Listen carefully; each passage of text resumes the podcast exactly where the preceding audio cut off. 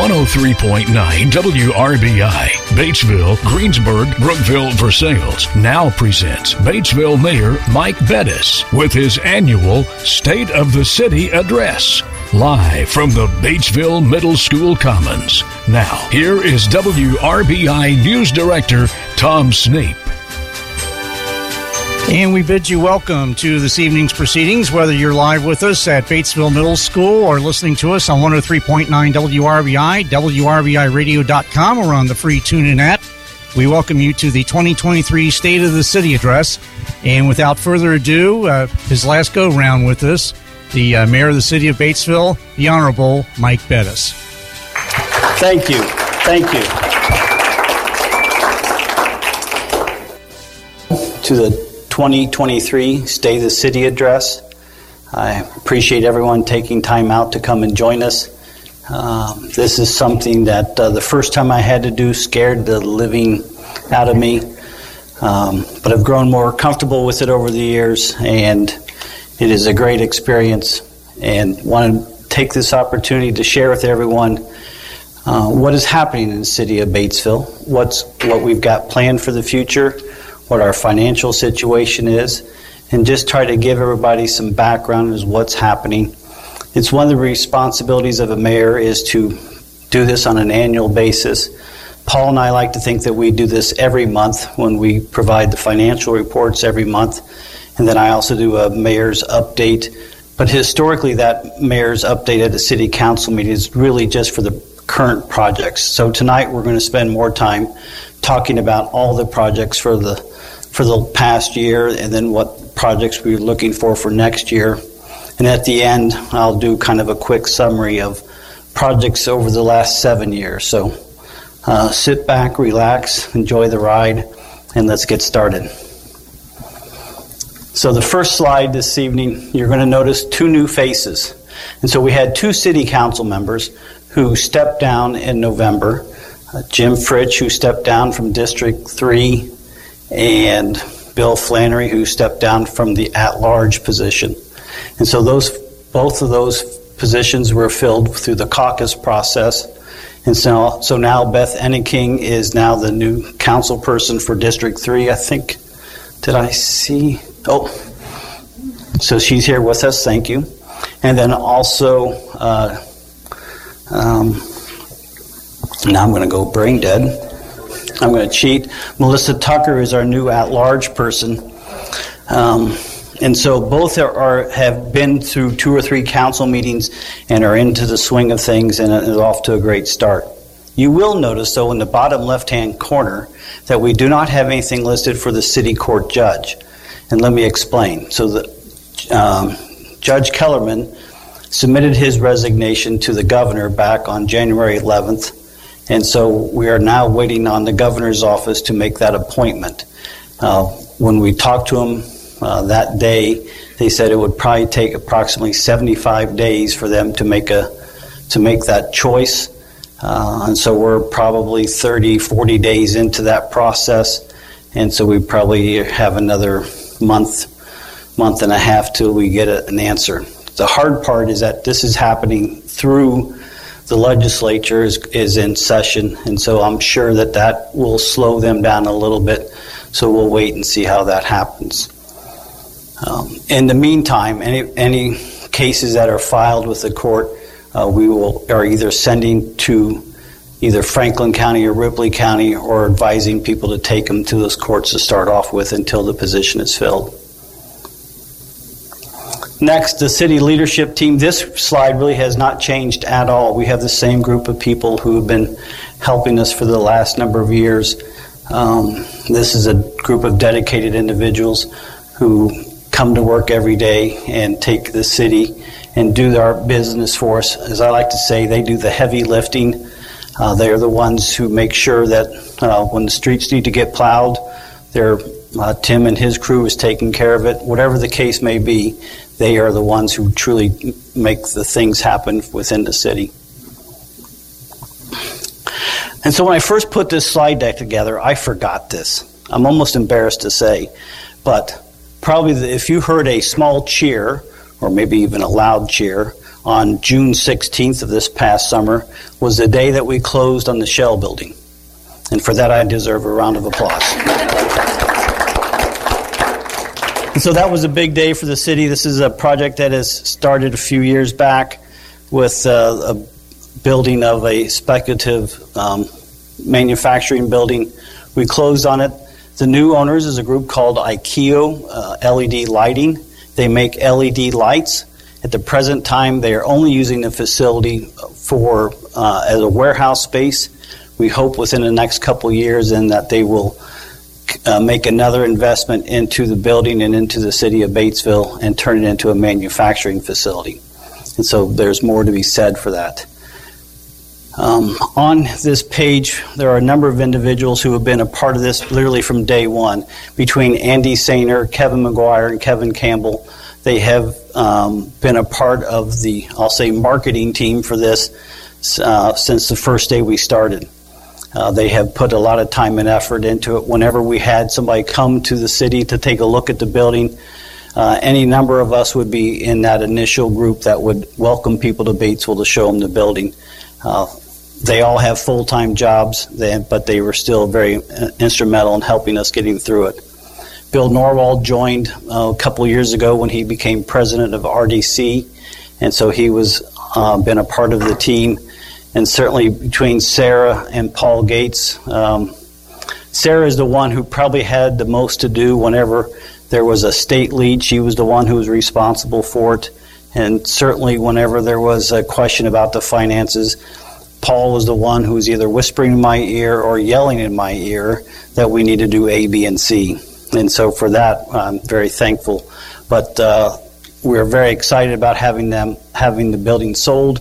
We're even more excited about having a new partner in our community who, will, who as they grow, will be able to hire more people.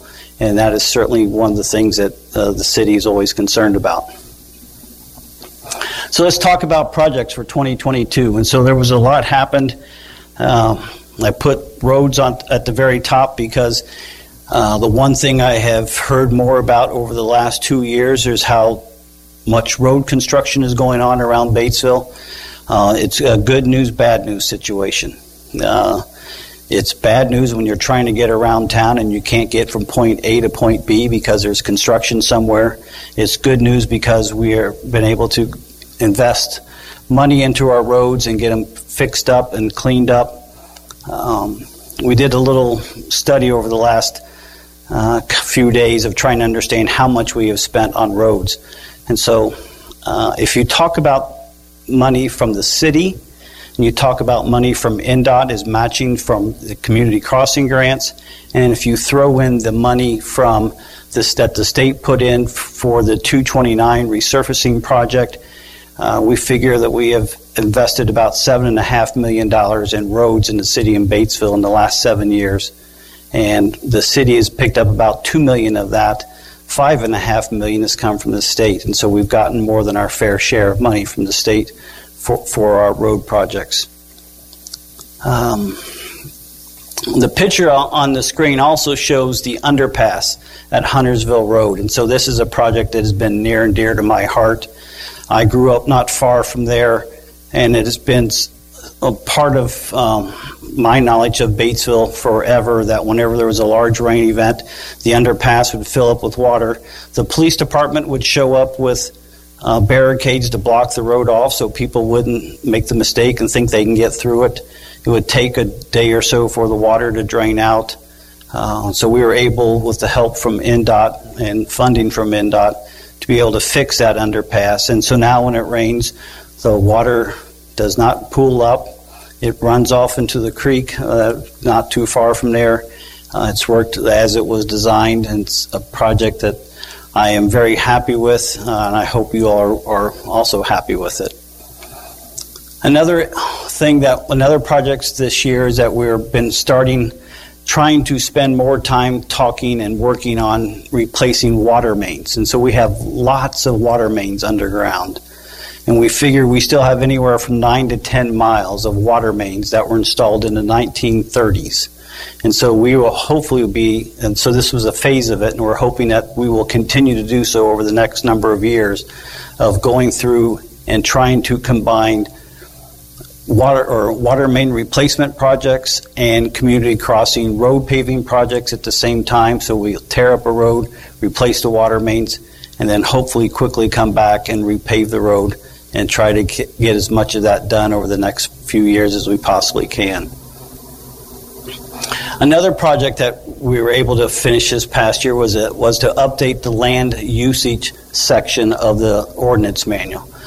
And so it's really not exciting work. Uh, it is the section of the manual that talks about what zones or what districts you're allowed to have things in, what is a business district, what is a residential district. And so that portion of the manual had not been touched in over 30 years. We've had some small little items that were, I'll say, massaged over the years. And so we took the time and literally threw the old manual out, came up with a whole new manual, with and reset how we have our zoning set up across the city. And so that was a project that took us uh, the better part of a year to get it the way we wanted it, but it's now complete and it's been taken care of. Another project for this year, one we probably didn't talk about at all, is that we now have body cameras for all of our police officers. And so this is one of those things that came out of the state legislature last year that they provided funding for um, for communities to who would get body cameras to they would split the cost with us so we took them up on that so all of our officers now have body cams uh, if you um, i'm going to pick on Chris for just a second and ask him to stand up. And so if you look at his vest, you'll see a, a little square box in the middle of, that, of his vest, and so that is the body camera. And so they, those will record things that need to get recorded for us. We also have the equipment so we can retrieve that information, store that information, retrieve that information. And so that um, is another project for last year. Um, the next one, I will cheat again and look at the title because I can't remember the title because it's an acronym Regional Economic Acceleration and Development Initiative, which is the long version of READY. Um, and so you probably everyone has heard of READY. Um, I like to think uh, now people are referring to READY 1.0. It's the first version of READY.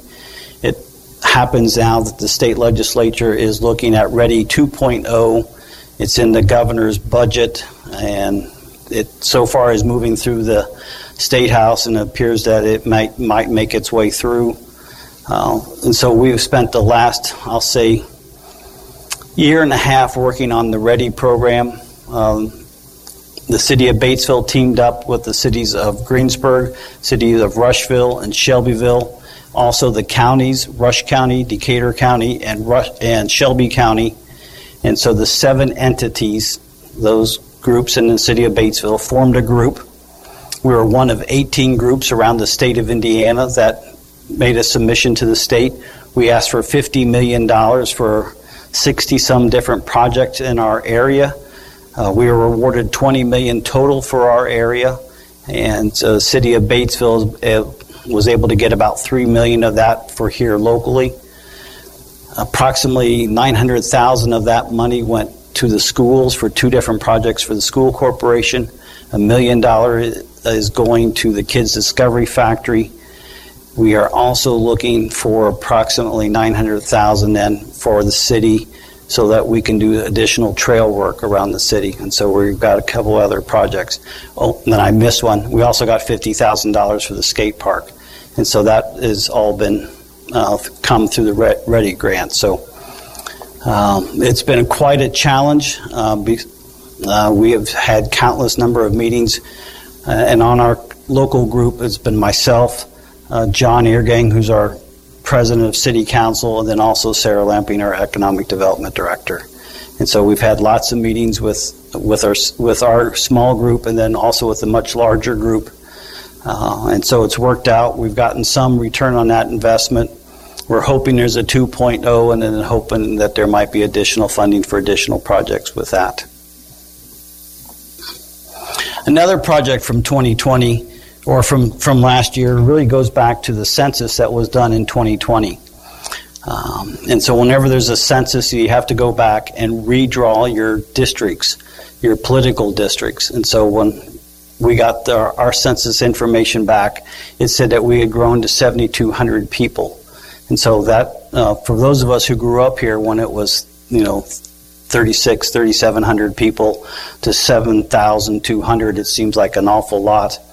Uh, but it's still home. And so we had to go back, redraw those district lines, and um, we were able to do it without a whole lot of change. It's obvious over the last number of years that the greatest amount of growth in the city of Batesville has happened on the north side with Arlington, Farmington area. And so there have been a lot of new homes built in that area. And so it really kind of threw the numbers off. And so with 7,200 people, and you need to have four districts, and they needed to be somewhat equal, so each di- district has approximately 1,800 people in it. Uh, and so when we got the information back from the census folks, uh, it was on a, in a computer format we were on we were unfamiliar with, and so we got some help from a consultant who was able to manipulate the information much quicker than what we were able to do we gave them the first challenge was is it possible to take everything that's in Franklin County and make it into one district? And then take what's left everything that's in Ripley County and make that into three districts. Well we got lucky that the numbers worked out and so we we're able to pretty quickly change those districts around primarily in districts 3 and 4 is where we had the biggest changes District 1 has a very small change. We added a very small amount of Ripley County into District 1. District 2 did not change at all. District 3 then became that section, of, I'll say, is the west side of Batesville in Ripley County. And then District 4 is all of Franklin County that's in the city limits. So the challenge of this is that when we got over 7,000 people, the state law requires that we then change the way that we vote. So over the years, when we've had to vote, we've all gotten to vote for every council district. And so I live in District 1, and I was able to vote for council people in District 1, 2, 3, and 4 before we went, got to 7,000 people. Now, in this coming election that we'll have this November, I'll get to vote for mayor, clerk treasurer, judge, council at large, and I'll get the vote for council district number one. But I will not get the vote for council district two, three, or four. And so that same thing will happen all across the city. And so if you live in Lake of the Woods, you will vote in council district four in addition to mayor, clerk treasurer, judge, uh, and at large. And so you won't, but you won't be able to vote then in council districts one, two, and three. And so that is going to be something new and different for us. Um, it actually makes it a little bit easier for the people running in those districts. They don't have to completely go across the city to to uh, get votes. Um, so we'll see how it works out. We also had a number of projects that we did this past year that were really in collaboration with other groups. Uh, the skate park is a project uh, that really came from Dr. Carpenter. She came to my office one day and said, I'd like to build a skate park. Why can't we build a skate park? I want to do it. I want to do it now. Um, so uh, it took a little bit more than that to, and so she got a group together, and we said, "Hey, if you can, if you and your group can put together a similar program that was done similar to what happened with baseball, similar to what happened with soccer. Get a group of adults together and, and do some fundraising to help us get to that goal. And, and so uh, she did a great job. Uh, they have raised just about half of the total cost of the skate park they are raised in private donations either from individuals or from businesses. They raised approximately 225000 on their own. The city kicked in another 225000 so we could build the entire skate park at one time. Uh, it's turned out really well. I challenge anybody to drive by at any time of the day uh, there is somebody out there. Uh, certainly, if you get out there on Saturday and Sunday, that place is crazy. There'll be 30 to 40 people out there all day long. Uh, even after school, on, I didn't drive by there tonight. I was a little busy tonight. But on and just about every other night on my way home, I drive by just to see how many people are out there, and I'm amazed at how popular it's been. granted it is new, and it's granted it is the first time we've had this type of place for us. Um, but this is something that people have been asking for years, um, and we're finally able to make it happen, and, and so I'm really happy with how that's turned out. The next project is INDOT is an INDOT project, but it really started as a city project. So back in 2016, um, we've only been here for a few months. Uh, there was a what they call a call for projects from INDOT that asked that, hey, if you got a project you'd like to get funded, give it to us, let us look at it, and then we'll give you a, a yes or a no. And so they, we gave them a project to, to build a trail that would connect the east side of Batesville over to the west side of Batesville.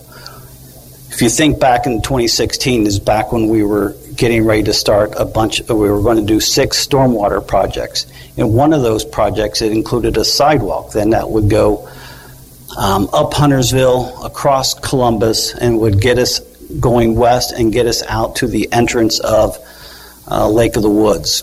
And so that was already in the works. And so to get to complete that, we needed to figure out how then to get a section over to Brum Woods, which was part of that project. And then from Brum Woods, we could take the original trail project that was done back in 2011, I believe, that connects Brum Woods and over to Liberty Park.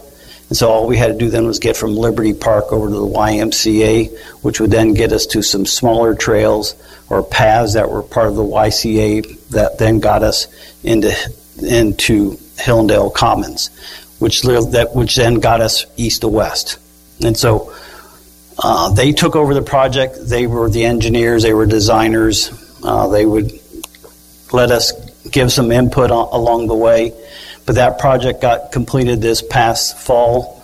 Actually, it probably got done the last two sunny days in December. They were out there working crazy to get the lines painted and get uh, the thing set up, but it did get completed. It too, like the skate park, has people on it every single day. Even on the when we had a few snow days, we still had people out there walking the paths, and so it's turned out really well, and is, I think is something that people are really going to be happy with. The last project on the list, uh, it was truly more of an INDOT project, and it was the one that has probably caused the most heartache and the most trouble for folks in Batesville. This is a project that we really wanted when when they came to us and said they wanted to resurface 229, we asked them if they would put the utilities in for us. Uh, they said, nope, sorry, that's your problem. Uh, they said you'd be more than welcome to let you do it before us. And so we did. So we, last summer we spent a lot of time and effort and re- replaced all the utilities underneath Walnut Street. It's uh, then this year they came back. They repave the entire stretch all the way through town. Uh, it turns out that it's about a $1.7 million project just in road construction itself. Uh, but that now is a road that should be set up for hopefully another 20, 25 years and be something we won't have to deal with. And certainly it was at their expense, so that certainly helps. Another project that uh, we worked on this past year, uh, if you remember back to this discussion last year, we introduced a new website that we called Discover Batesville. And so Discover Batesville was a website that we've put together as a way to market the city of Batesville. It be, it's painfully obvious that people are moving from the larger metropolitan areas now back to uh, smaller suburban rural areas. Um, if you read any of the stuff in the papers or online, that's happening all across the country we would like to be the beneficiaries of some of those people who are looking for a new, safe place to live. Um, and so we have been working on this website for over a year.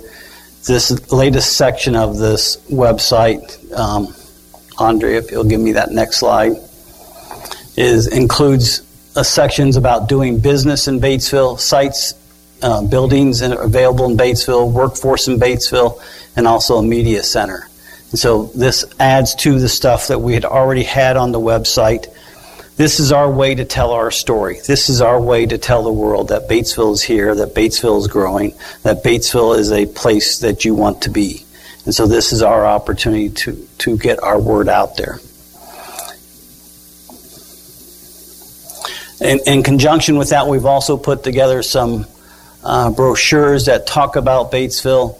Uh, these are media pieces then that we will share with the um, Chamber of Commerce, the realtors, um, and even any of our businesses, so that when somebody comes to Batesville, that they, we can give them a professionally done uh, brochure. We have examples of it in the back, and so I would be remiss if I did not um, publicly thank Tricia Miller for all of her work on all this. This has really been her baby for the last year. Um, this has come a long way in a, in a short amount of time. And so we are really happy about how this has come together. And we hope to continue to build on this for years to come so that we can continue to attract people to Batesville. Now let's talk about projects for 2023. Of course, I'll start off with road projects. Um, this year, we're going to start off with a very simple um, project. There's only two different roads on this first community crossing project. Um, and so those will get started. We're, actually, we're bidding that presently. We expect bids on March 9th, I believe. Um, in conjunction with that, we're also starting another round of water main replacement projects. We are looking now to uh, look at some streets here in downtown. Primarily, if you, if you think about uh, west of Main Street, if you go on, go on Pearl Street from Pearl to Vine, and you go on George Street from Pearl or from Main to Vine. So th- both of those streets have uh, water mains that are from the 1930s. If you go across uh, Main Street back to George, go on George Street from Main to Park, and then also from on Boehringer Street from Main to Park also. And so there's a section there that's also from the 1930s. And so we're going to be looking to replace those water mains this year. We're and we've already made another request from from INDOT for what we call Community Crossings 2023-1, which then will be repaving those same roads at the same time. And so hopefully we get it timed right. We'll go through, we'll replace the water pipes, and then we'll come back and repave those roads and have them all in good shape for the, for the coming years. We also have two projects for the wastewater uh, treatment folks. We're uh, starting a hopefully will be a long-term project of of taking existing pipes and and putting what they call slip lining inside of them. So let me try to explain what that is. And so if you imagine a, a pipe, a circular pipe, and on the inside of that pipe, we're going to go in and and have um, like a plastic substance sprayed on the inside, so it will coat the inside and hopefully make them watertight again. And so when you have a wastewater system, the goal is to have it watertight so that it doesn't the wastewater doesn't leach out of the pipes into the ground or into somebody's yard. And so we, we have a whole series of these pipes all across the city. And so we, again, we have pipes that are relatively old, and we, we know that we have bad sections in those pipes because whenever there's a rainstorm, the amount of of fluids that run through those pipes and ends up at the wastewater treatment plant is three to four times the general amount that we get on an average day. And so we know we have this infiltration problem all across the city. The area that we believe to be the worst is the area through the golf course. And so if you think about what happens when we have a large rain event in the city of Batesville, the area that gets flooded the worst is generally the golf course there's generally two to three feet of water through the, over the top of the entire course. All that water then is surrounding those pipes, and then that rainwater then ends up at our wastewater treatment plant. We then pay to, to clean rainwater, and the amount that we have to do, it just doesn't make sense. So we have to figure out a way to try to correct as many of those pipes as we can. And so the slip lining is the simplest method. It's by far cheaper than trying to go through and replace every, every one of those pipes. And so we're going to start this process of going around and replacing these or filling these pipes with the slip lining materials so that we can make that system last longer. We also are looking to put a waste, uh, new wastewater line in down 129 Uh, it will start off on the west side of 129 and will go down to Lakeshore Village, the new subdivision that Charlie Gilman is building there on 129. At some point, then it will cross over underneath 129 and end up in their development so they can build houses in that area.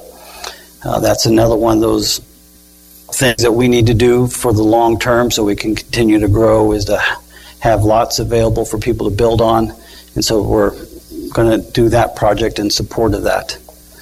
The memorial pool has a mechanical room that is, the memorial pool was built back in the 1940s. And where there's a room that's in the basement, or I call it the basement, that is underneath the deck on the south side of the pool. And that area um, has concrete pillars. It has, um, or it's also the area that we keep all of the equipment. The um, where we clean the water, where we inject the chemicals into the system, all that happens in that one room underground. And with the combination of it being wet and the combination of all the chemicals that it's in, that are in there, that it has over the years has eaten away at some of the concrete, and now it's time for us to fix that. And so we're we're going to have a project this year where we're going to uh, fix one of the columns in particular that is bad and then also repair the other ones that we can easily repair before they get bad. And so we're going to be hopefully doing that this year and get that taken care of for many years to come. And then another project of updating uh, our manuals. We have a separate manual that we use that we call the de- development and construction specifications, and so or standards. And so this is a is a group of uh, pages or many pages that says a, stro- a street should be 22 feet wide. It should have two foot curbs on either side. The pavement needs to be uh, in three different layers. It's four layers of base, two layers of intermediate, and two layers of top coat. And so there are standards for all these things around the city. And so that was a manual that was put together in 2006. It's, it has not, again, has not been touched for many years. And so we're going to try to go through and update that manual also this year. We also have a few uh, projects that we'll be doing in collaboration with other groups. Uh, the veteran banners were very popular when we did them probably three or four years ago. And so uh, since then, we've we ever so often will have somebody show up at the memorial building saying, "Hey, I'd like to get a banner for my loved one also." And so we've got a running list of those folks. I think we have already gotten 60 new people, 65 new people. Uh, and so we still have room for 30 more, correct? And so we're looking to team up then with Ison's Pizza. Actually, Cecil came, uh, I was staying out in the parking lot, uh, getting in the van so I could go home, and he grabbed me and said, Hey, I'd be willing to help pay for that if you do another round said, okay, I think we can make that work. And so he's going to kick in some money. The Historical Society is going to kick in some money. The city's going to pick up the rest. And we're going to do another round of banners uh, for our veterans. We also have three projects with Duke Energy that we're looking to do this year. And so this is, gets to be a longer story. Uh, we actually went to the fo- folks with Duke Energy probably four years ago and said, We would like to have a conversation about replacing some streetlights in Batesville. Actually, Oldenburg had, had, just completed a project where they had gone through and changed a number of lights in, in Oldenburg from standard bulbs to LED lights. And so we called them and said, Hey, we'd like to do the same thing. Uh, they looked at us and said, Well, yeah, but you have dozens of different styles of lights all across the city. It isn't just one standard light. And so they uh, we said, okay, let's pick one section. So we picked just the standard light pole.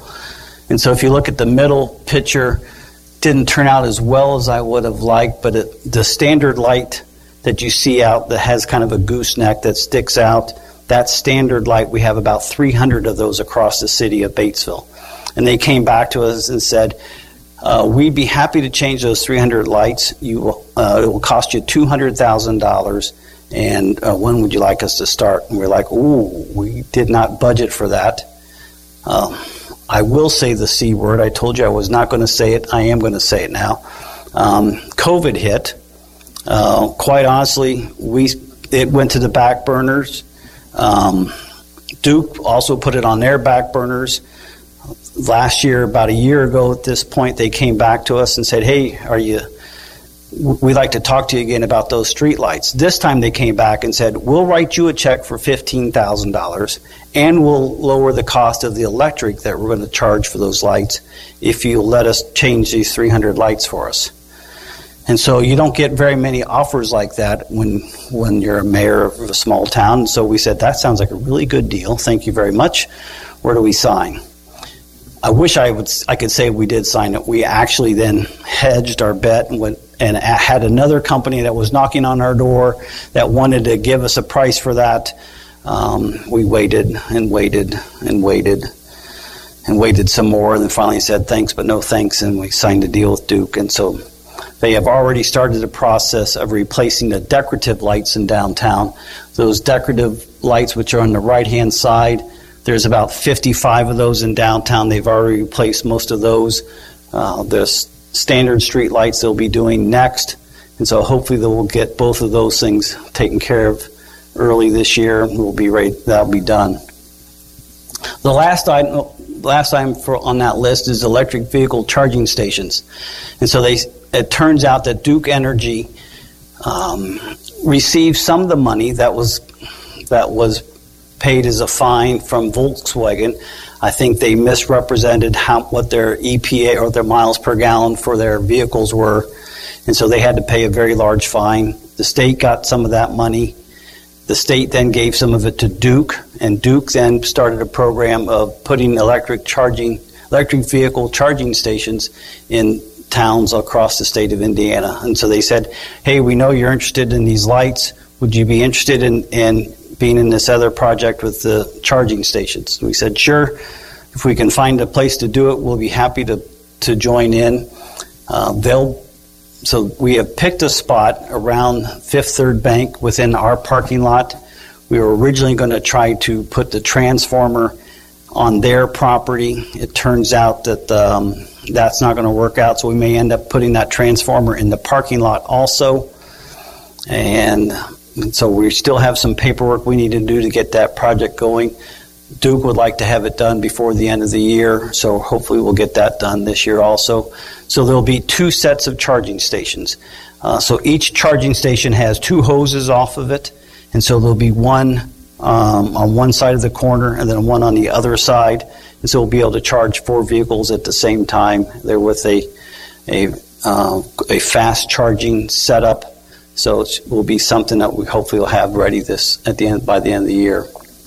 Last one on that group is the Mayor's Youth Council is in, is collaborating with the Indiana Housing and Community Development Agency uh, for a project that they call My Community, My Vision. And so if you think back to 2019, they did a mural on the back of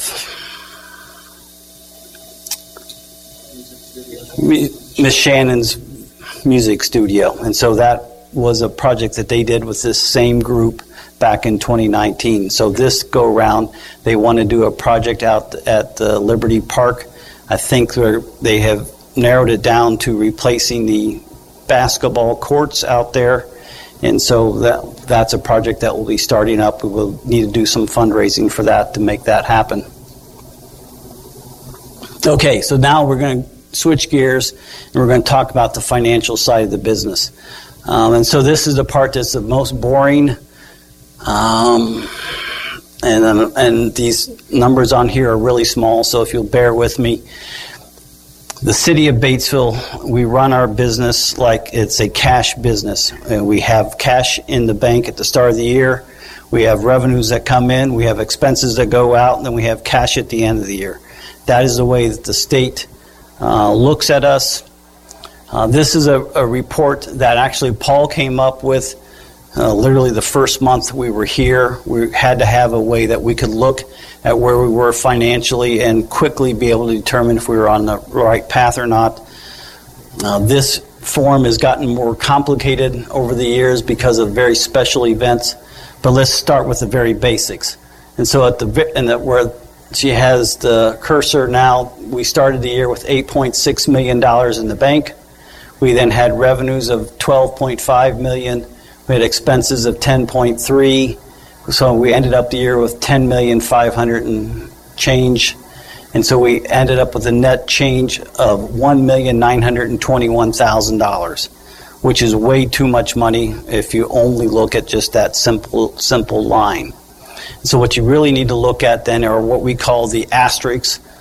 I know it's a very technical term that we use, asterisks, for that. And so we have four asterisks on that sheet, which are right below it. So we have the first one is the cash reserve fund, which is there was money that was loaned from the gas department to the water department a number of years back. When they made that loan, it caused that money to be considered to be excess funds and which then caused that money to fall to fall under the purview of city council and no longer under water and the gas utilities. When they made that loan, they said that was excess money we didn't need, so we can make a loan with it, and so that money then became the city council's responsibility, and that ended up being about a million dollars when it was paid back. And so we spent six hundred thousand dollars the year before for the utility work that happened underneath Walnut Street. And so there was at the beginning of this year, there was no money added to it. We spent 368 and there's $33,000 left. The next line then is from the American Rescue Plan, coronavirus funds. Uh, the, in 2021, we got approximately $750,000 from them. Uh, we then we got another 700 and actually 760,000 this year, and then and then we spend 175,000 dollars on the skate park, and so there's still 1.3 million dollars in that account, and so that is money that City Council has the ability to invest in whatever projects they deem necessary. Uh, the rules for coronavirus or ARPA funds were greatly relaxed, and so we have a lot of latitude with those. And so that is money that we will be looking to figure out how to invest this year. The next line is from Community Crossings.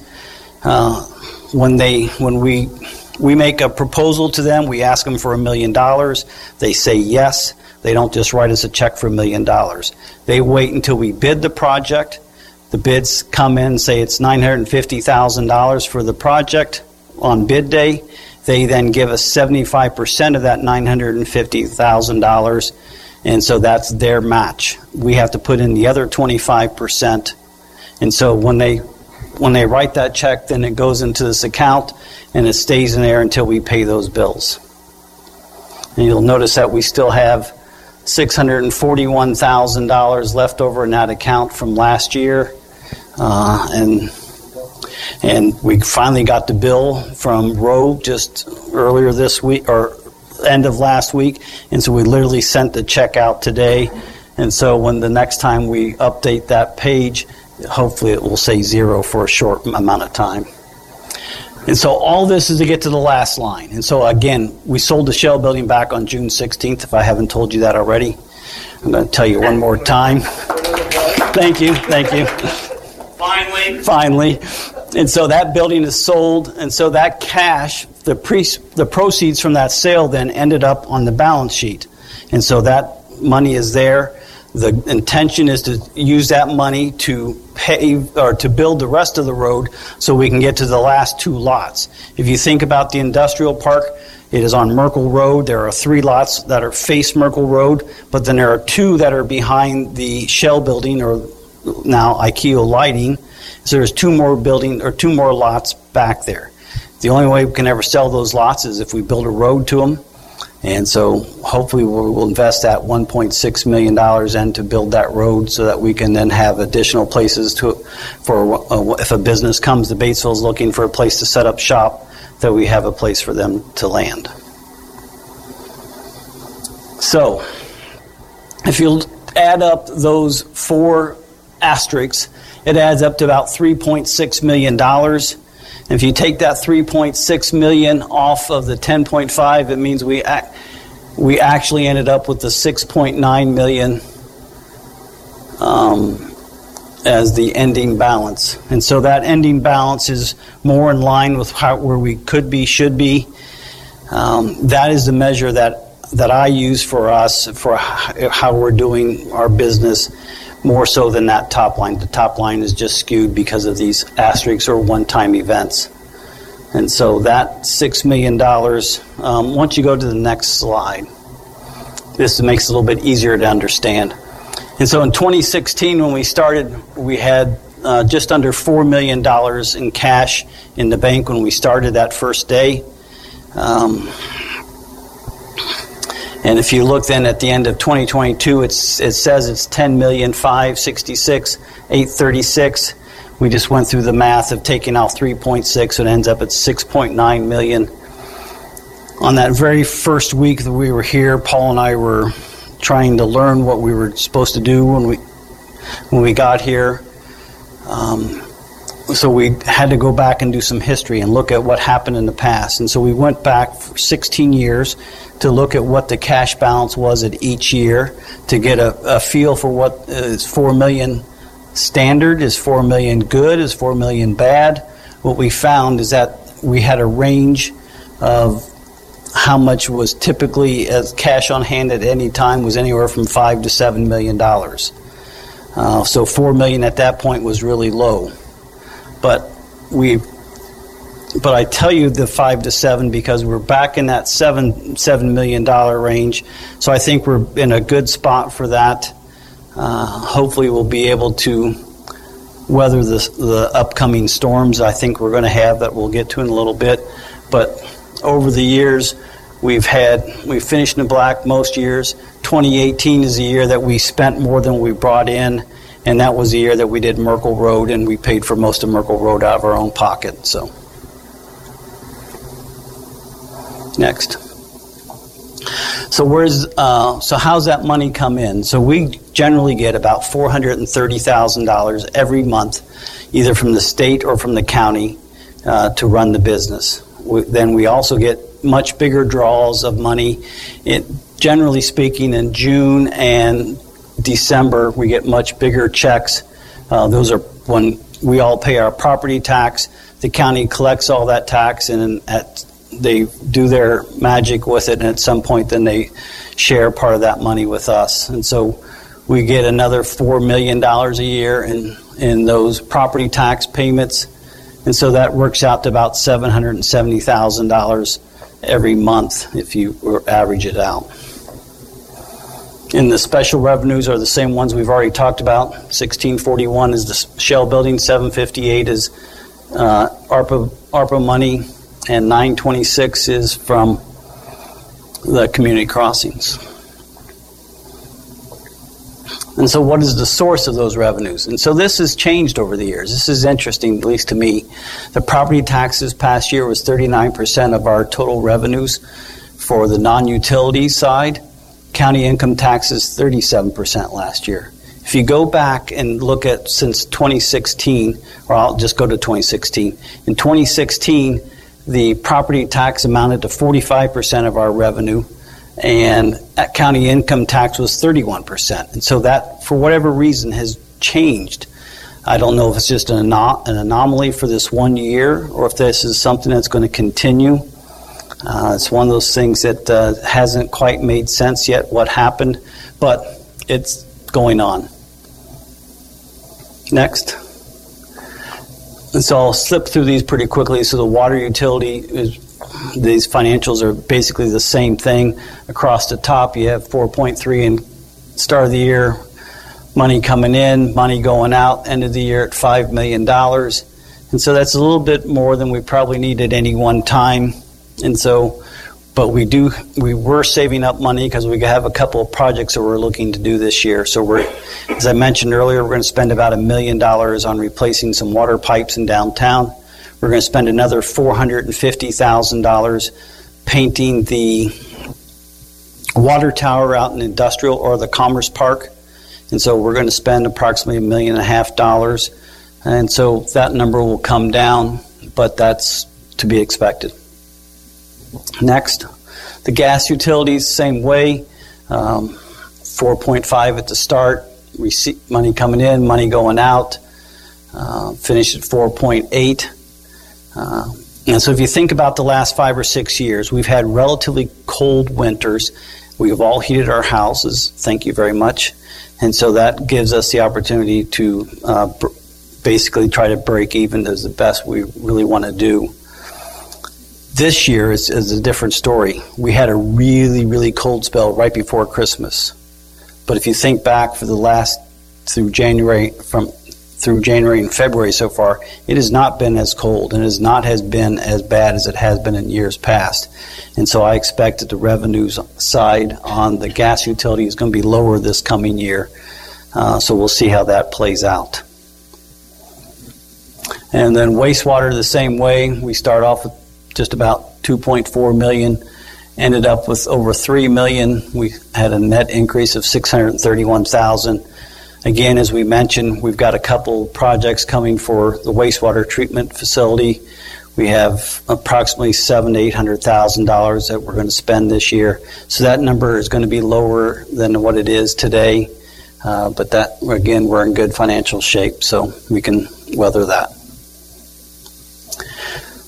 Each year, we've talked about population because I think that's uh, that's always been a concern of mine is making sure that we're growing, that we're not a community that is getting smaller, but a community that's on the rise, a community that's expanding. And so this is census information. It's exactly the same as we presented last year. Our population was about 6,500 in 2010, grew to 7,202 in 2020. So that's about 10% growth, so it's about 1% a year. And so we are one of the very, very, very few communities, rural communities in the state of Indiana that's actually growing. And so we are in really good shape. And then the next slide shows uh, these are estimates that the state of Indiana puts out. We don't get to do a true census. And so we grew by another 1% this past year. And I, with the, if you go to the next slide, if you look at housing permits, well, we've had 41 housing permits that we put out last year, and so we will continue to grow. I think we'll see that the next round of uh, population estimates will show that we've probably grown even a little bit more than 1% this, like we did last year. And so we're going in the right direction for population. Now, for a quick discussion about some ch- future challenges or headwinds, as I've called them here. Um, we have some things that we need to make sure we're thinking about, and we want to make sure that uh, we have a coalition for a drug free Batesville that is federally funded. We get $125,000 every year from the federal government for this program. That funding will run out at the end of September of 24. And so we will be on our own. So we are working now on how are we going to sustain that program. I, I tell you that the program is being successful. We have the surveys that we have done since 2014 that shows the, the uh, drug usage and alcohol usage is going down or has gone down uh, in the, over the last eight years, and so we're making progress. And so that is something that we're going to have to work on how to make it sustainable. Another challenge that I think we're going to face in the coming years is what's going to happen at the State House. The State House is looking to increase the pay of the state police force. Uh, the average trooper will be getting paid close to $70,000 per year. Our average policeman makes $55,000 a year. We've already lost one police officer to the state police. There is the possibility as they when those raises go through, that there will be more officers that will make the switch from rural communities to working for the state police because they pay 20% better than what we pay. And so that's one of those challenges that we're going to have to figure out how we're going to take care of. Last but not least, the, just the general economics of the world as we know it today. Inflation last summer was around 9%. Uh, there was a report that just came out last week that said uh, inflation last month was 6.4%, so it has not gone away. At some point, the Fed is going to continue to raise interest rates. As they raise interest rates to combat the inflation, that it puts us ever so closer to being in a recession. Some would say we're already in a recession, some will say we're not. Some economists will, will say that um, we will have a soft landing, others say that we won't. Um, we won't know till we get there, unfortunately. And so this is one of those things that we just have to be smart about and understand that that is still out there. So I want to change things up a little bit and talk about people.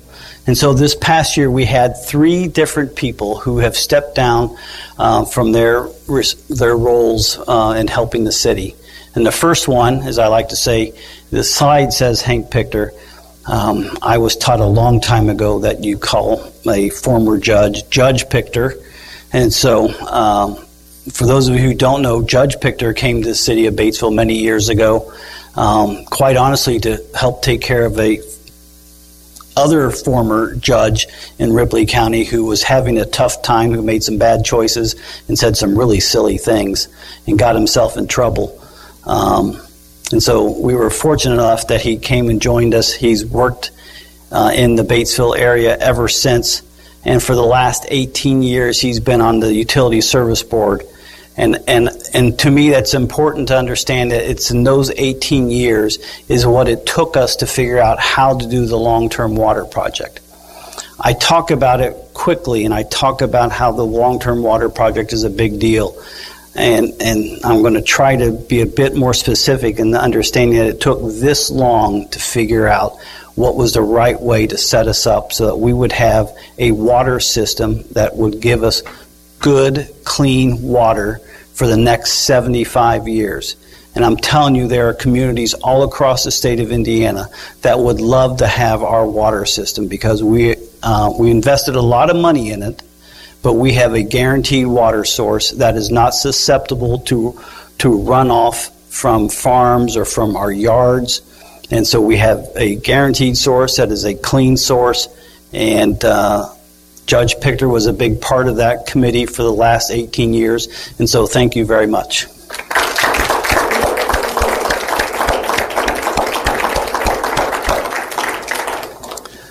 Next, uh, Dave Raver. So Dave was originally was going to come and join us. He uh, sent me an email this afternoon saying he was not going to be able to make it. I told him that since he wasn't going to be here to protect himself, that I no longer had to hold to my promise that I would not uh, talk too much about him or make him um, uncomfortable.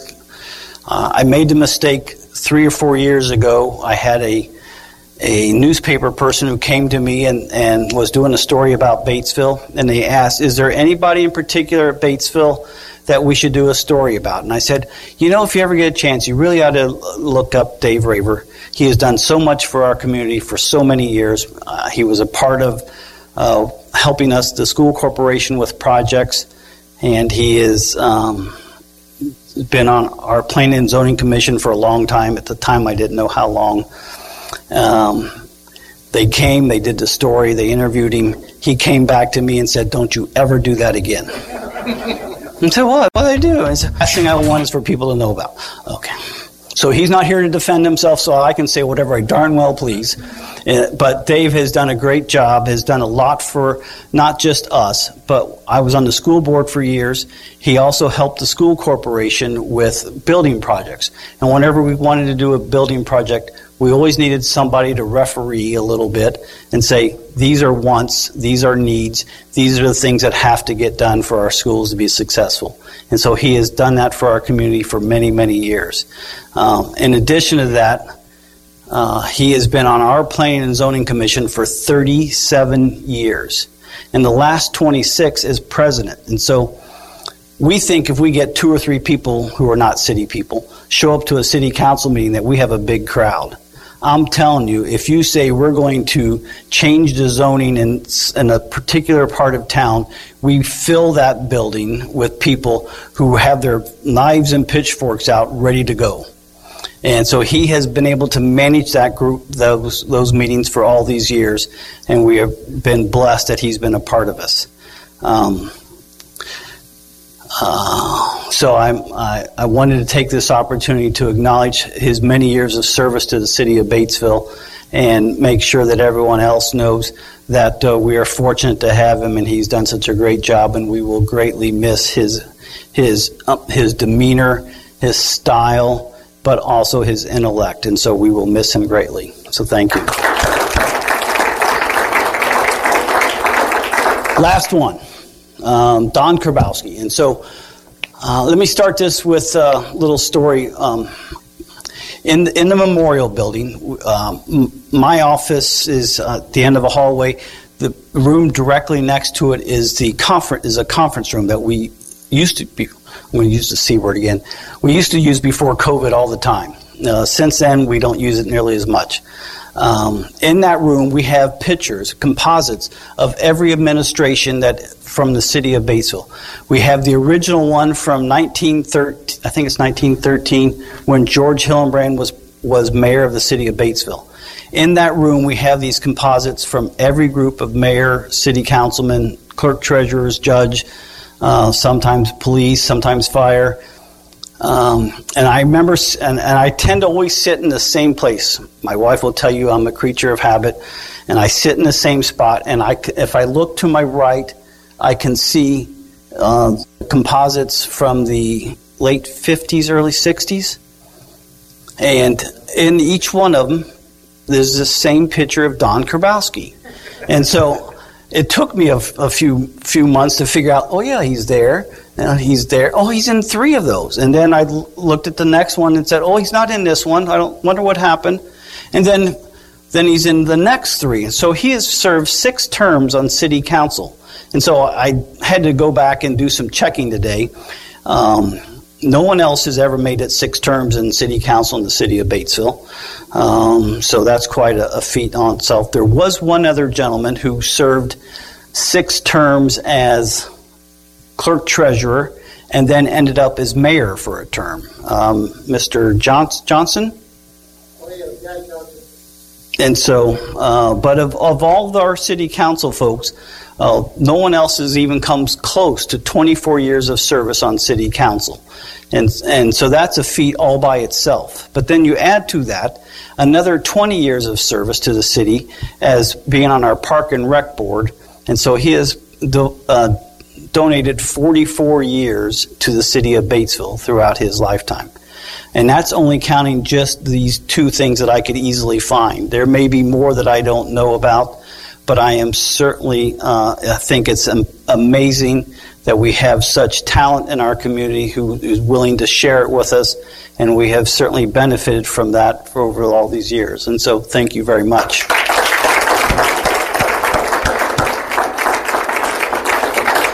So that ends my prepared section of this.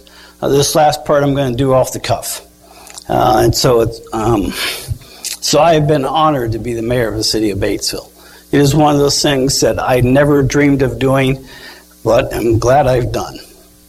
Uh, it, we have done a lot over the last few years, and I say we on purpose because um, we have great employees who really care about the city and have done do so much on a daily basis to make sure that we are doing the right things, that we are getting things done. And over the last seven years, we have gotten a lot of things done. When we when I got there, I absolutely knew nothing about city government. Um, as I said earlier, Paul and I would get together every morning, every night, trying to figure out what the hell to do. How do you turn the lights on? What's the password to my computer? What do I do to get this thing going? Um, so we ended up having a series of meetings with the, with the department heads and said, "So what do we need to do? What's what what do we need to do in your department to be successful?" And so they started giving us some really good hints. Uh, some of them with sledgehammers, some staying on the table saying, "We really need to get this done." And so we're smart enough to listen to them. Um, it was amazing. The very first thing out that came up was to replace the roof on the memorial pool. It had leaked for a number of years. We, for whatever reason, it never got touched. It never got done, and it wasn't that hard. Um, literally, Paul and I got together and said, if it costs twenty thousand dollars, we got twenty thousand. Well, yeah, we got twenty thousand dollars. So we'll, we'll, fix the damn roof. So we fixed the roof, and then from there, it just kind of took off. Um, between from the memorial building to the wastewater treatment plant with the earthen basin and, and liner that um, was sliding down the hill. The liner was 20 years old. It was disintegrating. So we spent $800,000, fixed it up. Um, that was on the list. We went to the firehouse. Uh, it has had two. There was an original firehouse, and there was two additions. When they did the additions, they didn't get it sealed properly, so it's leaked for 30 some years in one section, 20 years in another section. Uh, so we spent another $500,000 and fixed a fire station. And so that got done. Um, we've talked about roads a lot. Uh, the first real road was Merkel Road. Um, I learned so much about roads at that point. Uh, Merkel Road ended up costing us almost $1.9 million to get that thing uh, widened to get taken care of so we get trucks to bypass on that road. From there, we have spent another $5 million on roads around town over the last few years. Uh, a lot has really gotten done with roads. And over the years, certainly the last few years, we've been able to do road projects and do stormwater projects and do fixing curb and gutter, replacing sidewalks. We just have been able to get a lot done around town with, with roads. Same is true with the parks. Um, the first thing out of the barrel was we needed to do something with the children's section at the playground out Liberty Park. We needed to replace the um, surfacing underneath the equipment, needed new equipment for the younger age group. So we took on that project, got it done. Uh, since then, we have added Freedom Park, we've added Skate Park, we added a walking trail this year, and so there's been a lot that's gotten done with the park system over the last few years. Um, we um, we're not done. As you saw, we still have a big long list of things to do this year. We have uh, certainly have a lot of pipes that we need to replace, either water pipes or wastewater pipes, or slip lining those pipes to make them last longer. So we have a lot to do there also. And so I've come this evening to tell you that the state of the city is strong. We are headed in a great direction. We are going, we are growing, we are strong financially, we are set up for the future. And it's time to have someone younger, someone smarter, someone who's will, who has a passion for uh, downtown to make it better. And so I'm, uh, I am looking forward to the next number of years to be a part of the community. Uh, uh I wasn't going to say this, but I will. Um, when I started as mayor, I had one goal. The goal was to be able to live here when I was done being mayor. and so that's not a very high bar to set, but it's a but it's a goal I still have, and so I will be living here, and I'm looking forward to the next number of years to see how we continue to grow, how we continue to prosper, how we continue to be make a difference uh, in our community and um, the future is bright. And I've been honored to be mayor of the city of Batesville. And um, with that, I'm going to try to get off stage without saying anything else stupid. So thank you all for coming, and, and good night.